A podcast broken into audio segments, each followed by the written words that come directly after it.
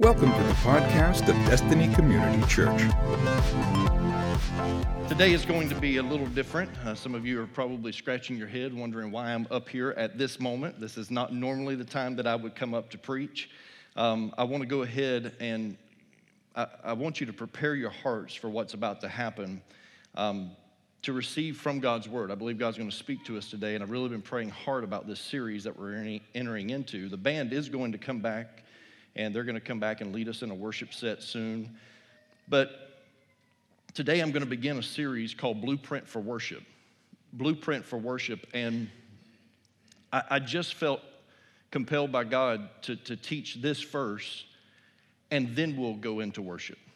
And, and I hope that that makes sense. I hope everybody in the room understands that because I think there's some groundwork that needs to be done. And, and then we will enter into a time of worship. So don't think you're being cheated. You're, if, you, if you come to DCC for the music, and I know that some of you do, um, you're not being cheated today. You're going to get just as many songs uh, that you normally get, okay? If not more, okay? So don't, don't feel like you're being slighted in any way. Um, but I, I feel that this is very important for me to teach you about worship before we engage in worship. Amen? Now, we don't have to look any farther than our news feed to realize that the subject of politics has the potential to divide us. And I don't want anyone to get, get nervous right now. I'm not, I'm not going there today, okay? I, I went there last Sunday. But um, it has the potential to divide us. But in the church, in the church world, for those that proclaim Christianity, the word worship has the potential to divide us. Hear me out. Because people develop different preferences as to what kind of church they want to attend. And listen, I am not saying that we are the best church. I know we're a great church. And I'm not saying that we have it all figured out and that we worship better than anyone else. That's not what this is about at all matter of fact, it takes all different types of churches in the kingdom of God.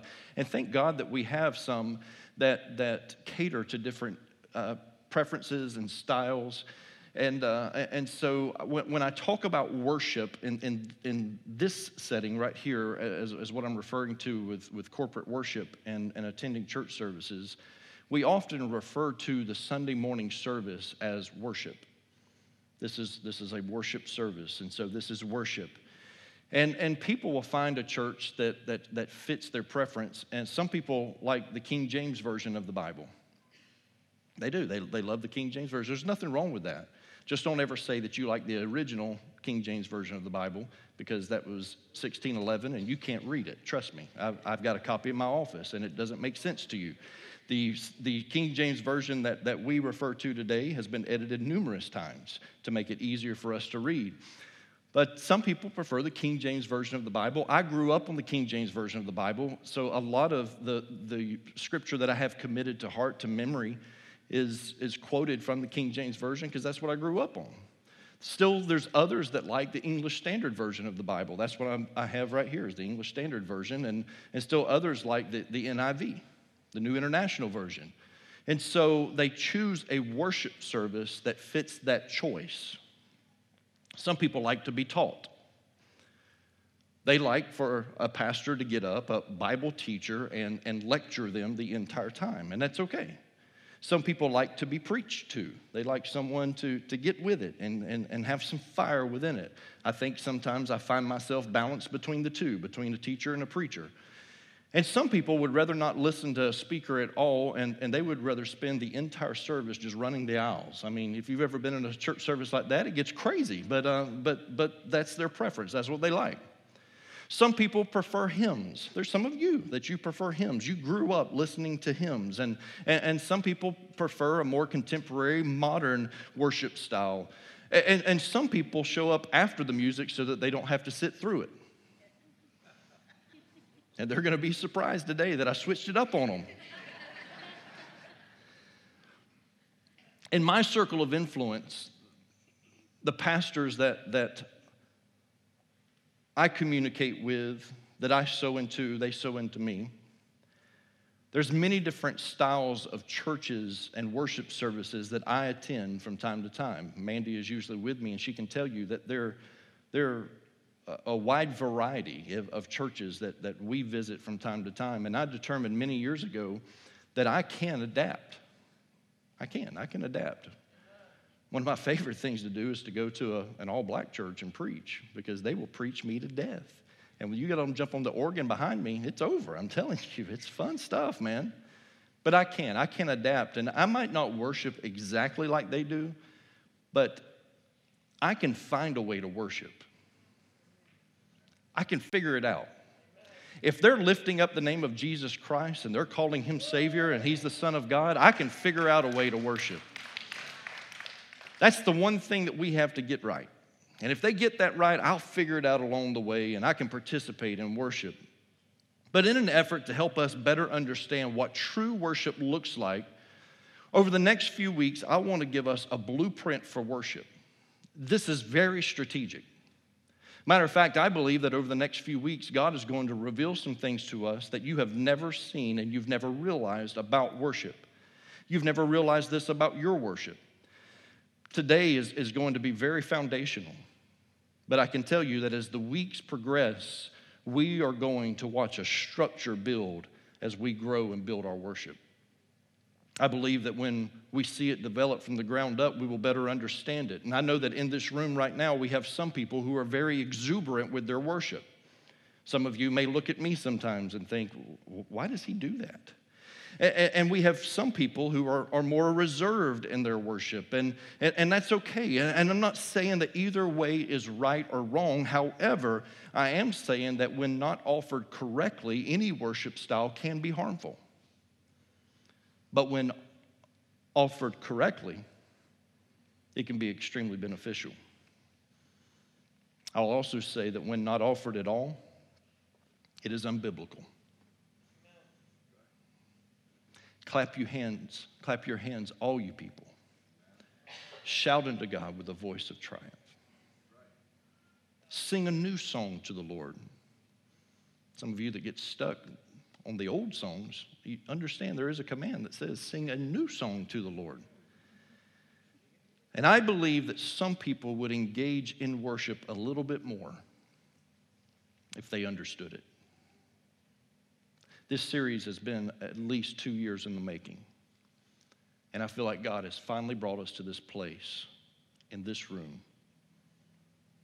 to learn about what it means to worship Him. In the study of theology, there's this rule that's referred to as the law of first mention. And in the law of first mention, uh, it, it, many theologians believe that to understand a particular word in the Bible or a particular practice in the Bible, you've got to go back to where it is first mentioned and allow it, uh, let that particular passage to develop the most clear and simple presentation and meaning of that particular word or practice. And although I have in the past and will in the future use the law of first mention as a study tool, I also understand that not every first mention in the Bible sets the ground rules for how a particular phrase or a particular word should be interpreted. At some point, context has to come into play. And so, take for instance the word serpent. This has nothing to do with what I'm teaching today. I just want you to understand the, the, the, this, this law that we speak about, the law of first mention. So, the word serpent in the Bible, it is first mentioned in Genesis chapter 3, and it's associated with the enemy of our souls, Satan, the great deceiver. And so when we first read of the word serpent in Genesis chapter 3, it's associated with Satan, but we cannot assume that every time the word serpent is mentioned that it is satanic because we know in Numbers 21 and 9 that God told Moses to make a bronze serpent, put it up on a pole, and everyone in the community when they would look up at that they would be healed. We also know that in John chapter 3 in the New Testament that Jesus refers to this bronze serpent that was raised high on a pole in the wilderness. And, and Jesus said that the Son of Man too must be lifted up. So we know that every time the word serpent is mentioned in the Bible, that it, it, it doesn't hold the same value. It doesn't hold the same context. So context is very important in studying the scriptures. But in referencing worship, don't miss this, church. In referencing worship, I believe that the law was first, uh, mentioned is extremely significant in developing a blueprint for worship. The first place that we read about worship is when Abraham was taking his son Isaac to Mount Moriah to sacrifice him in obedience to God. If you don't know the story, uh, he, he prayed for this son. He longed for his son. God promised him a son. And finally, God gave him a son. And after the, the son got a little bit older, where he could actually follow his dad and follow in his footsteps and walk with him, he puts the firewood on the, on the son and says, You carry this, and, and we're going to Mount Moriah, and uh, God's going to provide for us a, a, a sacrifice. And, and if you remember the story, they go up onto the, the mountain, and uh, um, uh, Abraham is about to slay his son in obedience to God, in worship to God. I know none of us can understand this, it, it blows our minds, but this is how obedient he was to God. But it was a test. God was testing him. And right before he kills his son, God provides a ram in the thicket, and, and there together, father and son, they sacrifice a, a ram to the Lord. But in Genesis chapter 22 and verse 5, we hear the word worship for the first time mentioned in the Bible when they are at the bottom of Mount Moriah before they go up, before God provides the sacrifice. They are at the bottom of the mountain, and, and it says that, that Abraham told the servants, he said, Stay here with the donkey. The boy and I will travel a little farther. We will worship there, and then we will come right back. And so he tells them, You stay here, but the boy and I are going to worship. The first mention of worship in the Bible, it involves a place of sacrifice. And although it did not cost Abraham his son, a sacrifice was still made. Therefore, according to the law of first mention, worship involves sacrifice. If you are going to worship God, there's going to be some form of sacrifice in that. It's going to cost you something. In March of 2008, there was a much smaller DCC family that decided that we were going to buy these 20 acres that this ministry center sits on right now, this campus. We decided in, in 2008 that we were going to purchase this land in order to, to build on in the future. Eight and a half years later, in the latter part of 2016 and the early part of 2017, site prep was initiated. And if you know anything about that, they started putting in the underground infrastructure for which this facility and our parking areas and all the drainage and everything involved with that would be built upon. Now, today, we get to enjoy this beautiful facility, understanding that none of this is possible without those 175 or so people that were willing to make that initial investment and that initial sacrifice. And at that moment, that was worship unto God when they were willing to make that sacrifice. And as we will see in this series, God gives a detailed blueprint of what worshiping Him looks like. But as with every great structure, worship begins with the purchase of something a sacrifice, an investment of time, an investment of talent, or an investment of, of treasure. It is a sacrifice, and worship requires that. I think the best groundwork that we could do is to start this series is to realize that, that worship is going to cost us something. If you want to enter into true worship with God, it's going to cost you something. If you want to worship God today, it's going to cost you something. In the words of King David, how can I offer to the Lord that which costs me nothing? I can't offer anything to the Lord except that which costs me something. And you can't worship until it costs you something. John chapter 12 is our text today. And what I want to do with this series is I want to pull from the Old Testament and, and parallel it with the New Testament. If we find a principle in the Old, I want to find it in the New Testament. So, all through this series, we're going to be going back and forth with that. John chapter 12, I want to read verses 1 through 9 with you. John chapter 12, verses 1 through 9. And it reads Six days before the Passover celebration began, Jesus arrived in Bethany, the home of Lazarus, the man he had raised from the dead. Dinner was prepared in Jesus' honor. Martha served, and Lazarus was among those who ate with him. Then Mary took a 12 ounce jar of expensive per- perfume made from the essence of nard, and she anointed Jesus' feet with it, wiping his feet with her hair. The house was filled with the fragrance. But Judas Iscariot, the disciple who would soon betray him, said, That perfume was worth a year's wages. It should have been sold and the money given to the poor. Not that he cared for the poor, he was a thief. And since he was in charge of the disciples' money, he often stole some for himself. Jesus replied, Leave her alone. She did this in preparation for my burial. You will always have the poor among you, but you will not always have me. When all the people heard of Jesus' arrival, they flocked to see him and also to see Lazarus, the man Jesus had raised from the dead. I love that this narration here is sandwiched between those two verses that six days before the Passover celebration began, Jesus arrived in Bethany, the home of Lazarus, the man he had raised from the dead. And then you go down to verse 9, it says, When all the people heard of Jesus' arrival, they flocked to see him and also to see Lazarus, the man Jesus had raised from the dead. Kind of sandwiched in there, he reminds us that this whole thing revolves around a miraculous act of love that he raised his friend Lazarus from the dead. Have you ever watched someone worship and wonder why? Be honest, I have.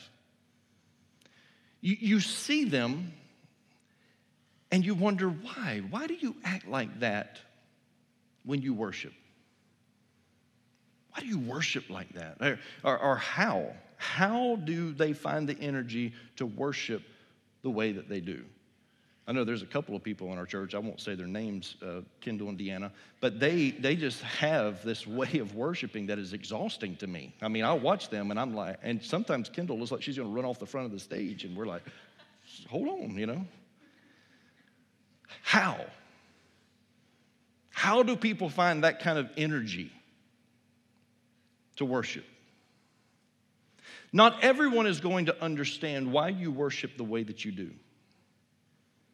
And if you're thinking, well, nobody judges the way that I worship, maybe they should. Not everyone will understand why you worship the way that you do. You see, Abraham's servants couldn't go up on the mountaintop because they didn't get it. He was being extremely obedient to a God that had provided a son for him, promised him, Your name will carry on. You'll be the father of nations. Promised him this. But those servants at the bottom of the mountain, they were never going to understand this exuberant worship. It was extreme. Get to the New Testament, and Judas, a, a disciple of Christ, he questions this extreme act. In verse 5, he says, The perfume was worth a year's wages. Listen to what he says. He says, This perfume that she poured out on your feet, it's worth a year's wages. It, it, should have been sold and the money given to the poor. And Jesus replies, He says, Listen, you're going to have the poor with you always. If you want to give to them, Judas, you've got plenty of opportunity. The opportunity is there. You will have plenty of opportunity. But, but I'm not going to be here physically for you to worship forever. And you need to understand that. Excuse me. John lets us in on the secret, though. The author of this book, John lets us in on a secret. John tells us that Judas could care less for the poor. Don't miss this, this is so important. John lets us in on this little secret. He says Judas could care less about the poor. He used to help himself to the money bag, the ministry's money bag,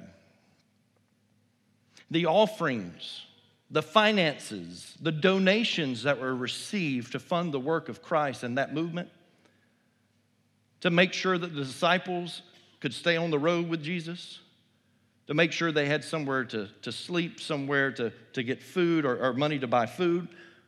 He used to help himself to that money bag. And John makes sure that we understand he doesn't have a heart for the poor. Usually, the people who are critical, they don't have a heart for the, the cause because they don't understand everything that is being said and they don't understand the heart behind it to begin with. Usually, when someone is critical of someone else's worship style, it's not really about the other person at all. It's usually a sign of guilt because rather than honoring God with their worship, they're dishonoring God with their lifestyle. And so we have to be careful before we start pointing the finger at the way somebody else worships. But let's, let's get real, church. Let's, let's, let's, let's really, I mean, if we're going to kick this thing off and we're, we're going to be real with each other and we're going to be transparent, the person that's most offended by Judas was not Mary, who poured out 12 ounces of expensive perfume on the feet of Jesus. I mean, that's, that's who it's aimed at. But that's not the person that should be the most offended here. The one who has the right to be the most offended was Jesus. What was Judas saying about him? I mean, I can only think what Jesus is thinking this moment. Am, am I not worth it, Judas?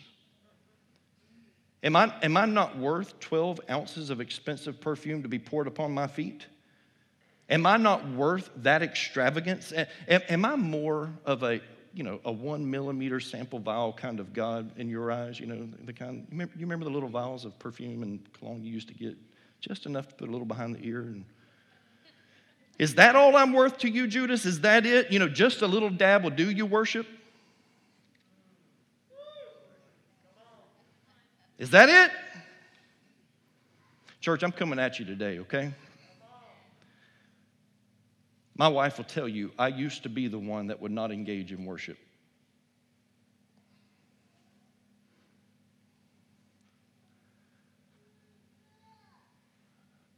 But when you start realizing what God has done for you,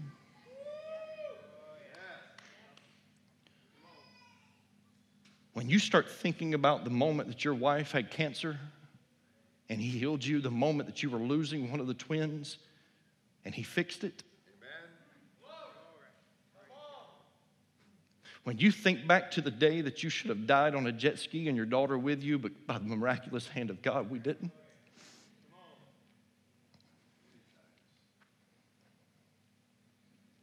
When you start thinking about where you were lost in your sin, but today you're not.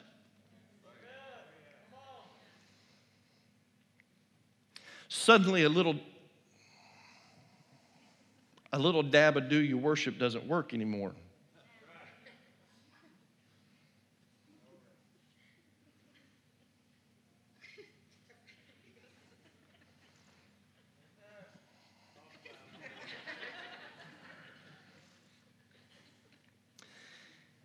In his open criticism of her extravagant worship, Judas was speaking more about how he felt about Jesus than he was about her. Be careful before you criticize someone else's worship. It reveal, reveals more about how much you devalue than what they value. And there's a reason why some people are extravagant with their worship. There's a reason why some of us in the, in the room look like we lose our minds sometimes. Because you can't judge someone else's worship when you don't know the war that they've been through.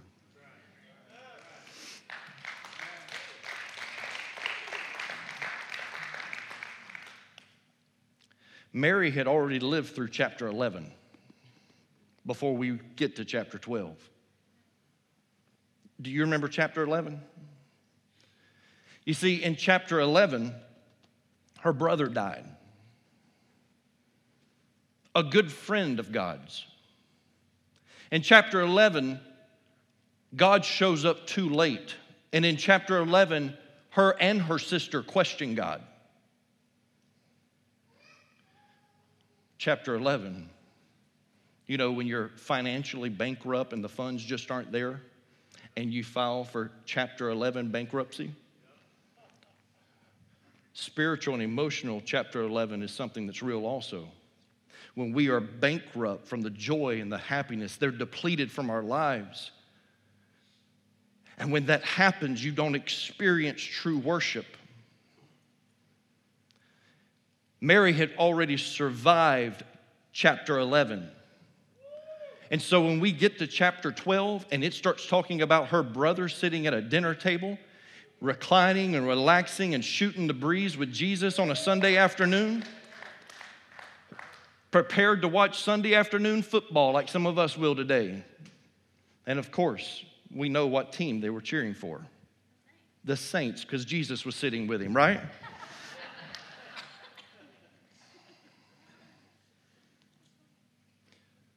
17 verses ago, Lazarus is dead. And 17 verses later, they have flipped the page and a new chapter has begun. Don't get stuck in your chapter 11 because when you get stuck in your chapter 11, there's no joy in your heart, there's no praise from your lips. When you're stuck in chapter 11, you don't see what God is doing in your life and you will not experience the fullness and the joy. And the joy of the Lord is our strength, and you will be weak until you experience a chapter 12 moment in your life. Mary had a reason to worship Jesus, and worship is going to cost you something. So don't get concerned when she walks in with 12 ounces of expensive perfume and says, I'm going to pour this on his feet. And you know what? It wasn't just that she was anointing his feet, it says that it filled up the whole room with the fragrance. Think about it that hard ground, that hard dirt floor, it, it's going to seep into that floor, and, and, and it's not going to evaporate anytime soon because it's covered. And, and, and every time they walk back into that house for, for weeks, they're going to smell that aroma. You know, the Bible says that our praise, our worship becomes an aroma in the nostrils of God at his throne.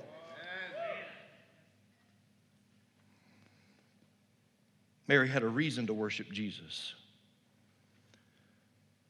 I, I love how King David, now you know kings are supposed to be sophisticated. I didn't say presidents, I said kings. I'm sorry. It's just, it just feels like the right time to. I love how David responded to his wife after she criticized how he worshiped as they brought in the Ark of the Covenant into Jerusalem. The Bible says that he danced before the ark as, as this ticker tape parade bringing the ark and worship. There's musicians, there's singers, there's dancers, and the king loses his mind in worship as he dances before the ark. I don't know how he danced. I don't know. I mean, he, I, I, I don't know. I don't know how he did it. I don't know what it looked like. But David lost his, the king lost his mind. And when he gets home, his wife looks at him and starts criticizing him.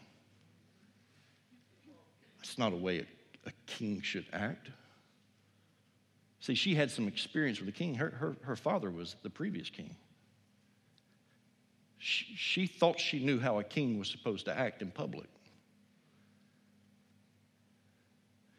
David gets out and loses his mind. She's watching from the palace window. He gets home and she says, Who do you think you are? Acting like that. A king shouldn't act like that. And in 2 Samuel chapter 6 and verse 22, David responds to her and he says, I will become even more undignified than this, and I will be humiliated in my own eyes. When it comes to encountering the presence of God, I will do whatever it takes. I will be exuberant with my worship. I will lose my mind in worship if that's what it takes for me to encounter God Almighty. And David knew what the Ark of the Covenant meant. The Ark of the Covenant that was following him it represented the very presence of God. Wherever it was is where the presence of God was. And so he walks ahead of it. His, his worship preceded the presence of God. Listen, if you want the worship, if you want the presence of God in your life, worship will have to precede that.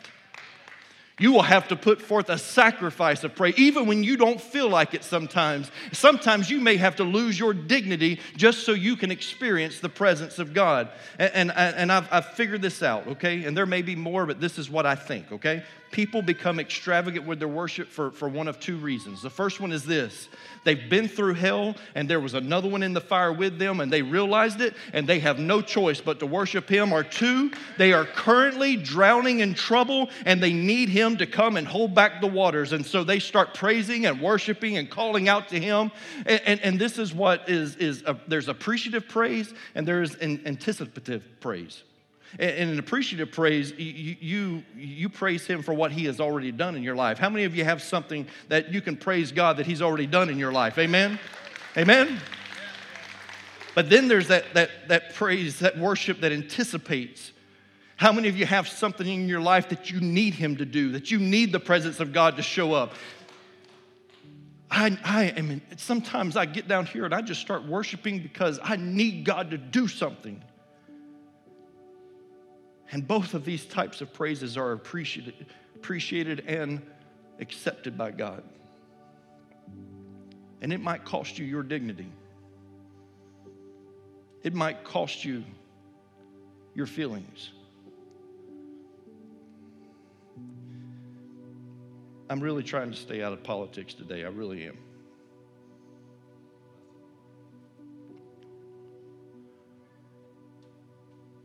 I don't, I don't care which side of the aisle you're on. Listen to me. Which side of the aisle you're on. If you can lose your mind over a presidential candidate, you better figure out a way to lose your mind over worshiping God.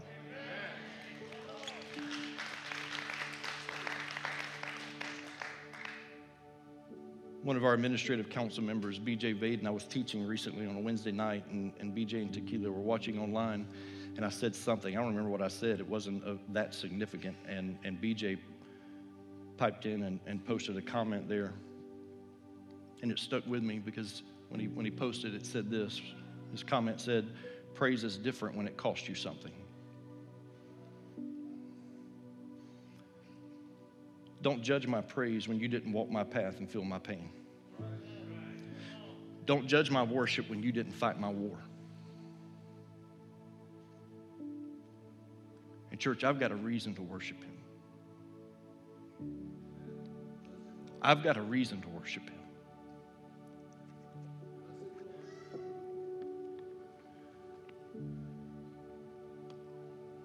I need the presence of God in my life.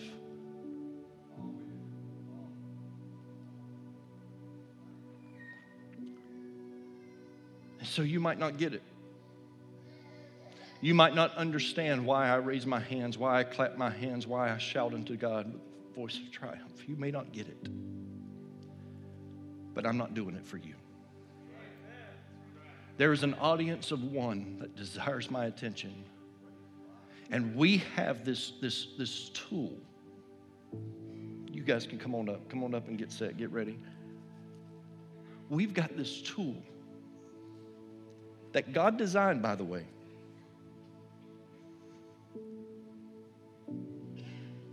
Music.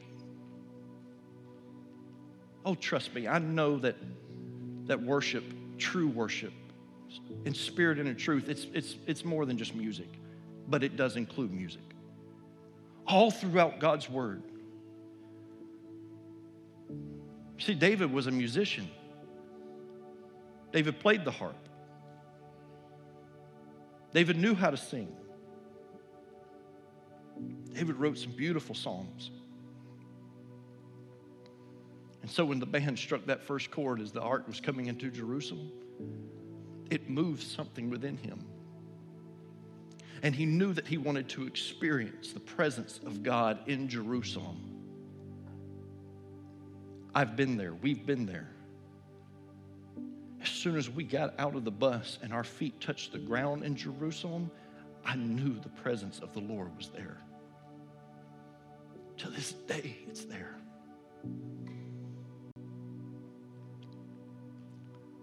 And my prayer is that we will not all worship alike, but that we will all put forth a sacrifice of praise that even when you don't feel like it, you will praise Him.